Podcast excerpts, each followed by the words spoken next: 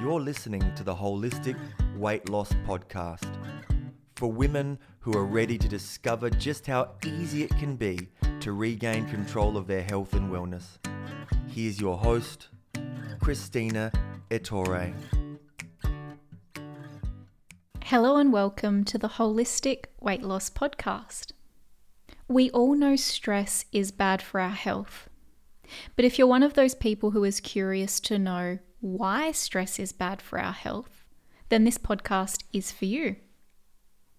Today, we will be exploring what impact mental, emotional, and physical stress has on our body and what strategies you can implement to reverse the damaging effects. We are also going to discuss the direct impact that stress has on weight gain and how to manage that too. So, what happens to our body when we're stressed? Well, when we are in danger, life threatening danger, the stress we experience sends a signal to our body which causes us to enter the flight, fight, or freeze mode so we can run, fight, or play dead. When in a life threatening situation, we are able to do things that we're not normally able to do, like run really fast or lift huge amounts of weight.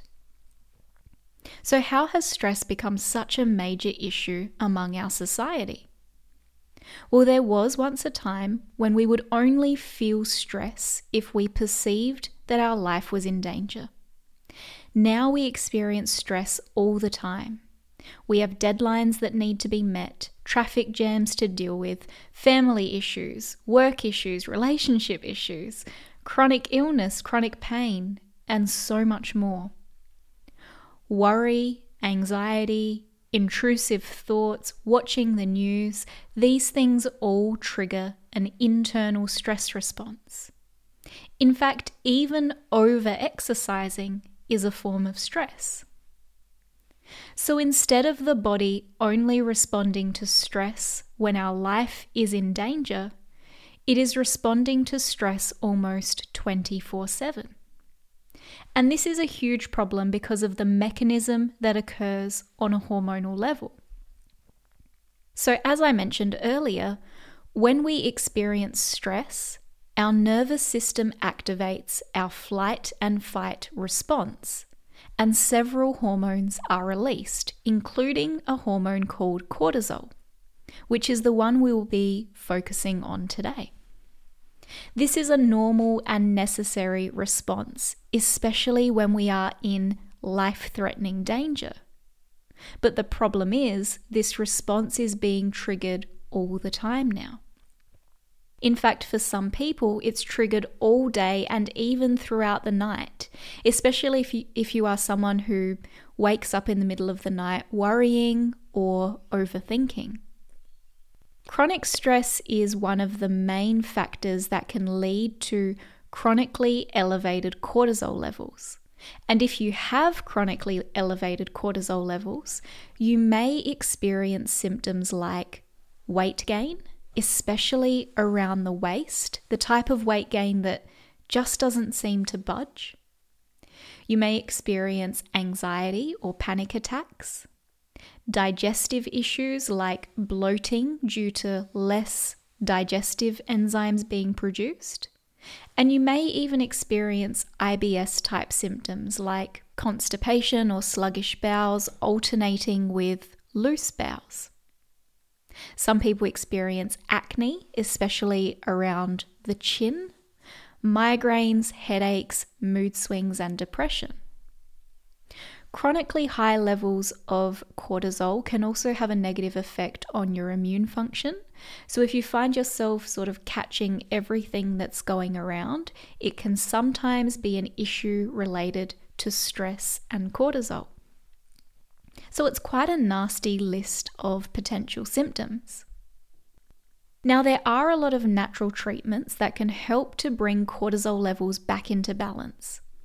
But the trouble is, a lot of women I work with, and I have also experienced this myself, When we are experiencing chronic stress and we're busy taking care of everything else and everyone else instead of ourselves, we almost don't realize the severity of the problem. And we keep going and we keep pushing through until we reach the point of adrenal fatigue. And now we have a problem that we just can't ignore. Adrenal fatigue occurs when the body has been producing and releasing too much cortisol for too long, and eventually the adrenal glands get burnt out. During this phase, you may experience symptoms like extreme fatigue, feeling wired but tired, needing coffee to get through the day, although it doesn't really seem like coffee is helping anymore. You may experience strong cravings for sweets, carbs, and salty food, especially at around 2 to 4 pm and also after dinner. The weight gain at this point is getting worse, especially around the waist. And I know when I was at this point with my health, I was just feeling so overwhelmed. I ended up getting some tests done, which I will talk about in a moment. But I remember feeling so fatigued and mentally foggy that I actually had to reach out to another naturopath to help me. So the brain fog at this point is extreme. So when the body is in this fatigued state, the absolute last thing it wants to do is lose weight. Cortisol is a hormone that is part of a family of hormones called glucocorticoid hormones. These hormones function to increase blood sugar levels through a process called glucogenesis. If levels are elevated for a prolonged period of time, it can actually lead to muscle wasting and impaired immune function, plus many other things that I won't actually go into today. But let's focus for a moment on the process of glucogenesis and how this can contribute to weight gain.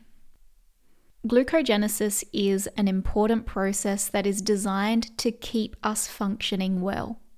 When blood sugar levels drop, the body can begin this process of glucogenesis where it will begin to turn proteins and fat into glucose so they can be used as energy. And this is actually one of the things that occurs to support weight loss in healthy, balanced people. A problem only occurs when we combine chronically elevated levels of cortisol with insulin resistance and other metabolic issues. What tends to happen is the prolonged elevated levels of cortisol cause too much glucogenesis to occur, which then causes too much insulin to be released, and then excess fat is stored, especially around the waist. This is why many people with adrenal fatigue say, you know, I hardly eat anything at all, yet I'm gaining so much weight. So, when cortisol is either too high or too low, it can have a negative effect on insulin levels and thyroid function, which in turn makes it difficult to lose weight. And once again, this emphasizes why it is so important to take a holistic approach to your health. So, what can we do to resolve this? First of all, I often like to perform a hair tissue mineral analysis. This test shows us exactly what minerals have been depleted, what minerals your body is struggling to utilize, and if there are any heavy metal toxicities contributing to the issue. Quite often, when there is adrenal fatigue, there are also issues with thyroid health and the metabolism. There are issues with the way you metabolize carbohydrates, and yet, your blood test results may be coming back as normal, but the hair tissue mineral analysis can help us to become aware of the very early signs of a potential problem. Once we receive the results, we can then prescribe specifically according to the results. We need to work on stress reduction techniques like practicing meditation or self hypnosis. We need to support the nervous system and calm the nervous system. And I quite often like to do this with herbal medicine. And we usually need to do a mini detox off caffeine. We must change the diet. We need to make sure that you are eating small, frequent meals. And if you are experiencing adrenal fatigue or adrenal exhaustion, we also need to avoid fasting. We need to make sure you are eating carbs that support weight loss. So, low GI carbs and complex carbs. Sometimes a keto diet is not appropriate with adrenal fatigue, but we do need to be mindful of the amount of carbs being consumed.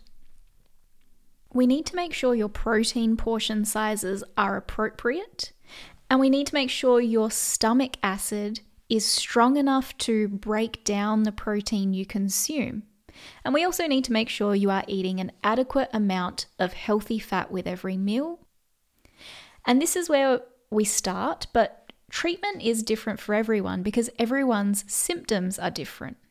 But the main thing we must always focus on is introducing deliberate relaxation. This means each day you must spend time doing something that helps your body and your nervous system to slow down. So that could be meditation or self hypnosis. And I do find that these two techniques tend to be the most effective. It could be walking in nature if you have the time and the desire to do so. It could be taking a bath or getting a relaxing massage, but whatever you choose, make sure it's something that you really enjoy and make sure it's something that you do daily. When I'm working with someone to resolve these issues, I do like to check in every two to four weeks because I want to make sure some of these symptoms are improving immediately. Resolving adrenal fatigue is at times complicated and it can also take a bit of time, so I want to make sure that we are on the right track and we know we're on the right track when symptoms start to change and improve. For me personally, I noticed my symptoms improving within a few weeks, but it took months for them to disappear. Then we got hit with this whole epidemic and my stress levels increased again, and I noticed some of the symptoms coming back. But I felt grateful because I already had the tools I needed to make sure I could keep things under control. So, if you are tired of feeling tired, if you are fed up with carrying around that extra bit of weight that just won't seem to budge, and if you are just feeling overall frustrated with your health, reach out and contact me. There is so much we can do. This treatment and the hair tissue mineral analysis can be performed by you in your home, which means you don't need to come into the clinic to get started. I offer phone consultations, FaceTime consultations, and other options too. And I also see clients in clinic if you're living in Adelaide and would like to see me there. You can visit my website, renewhealththerapies.com.au, for more information. Thank you for listening today, and I will speak to you again soon.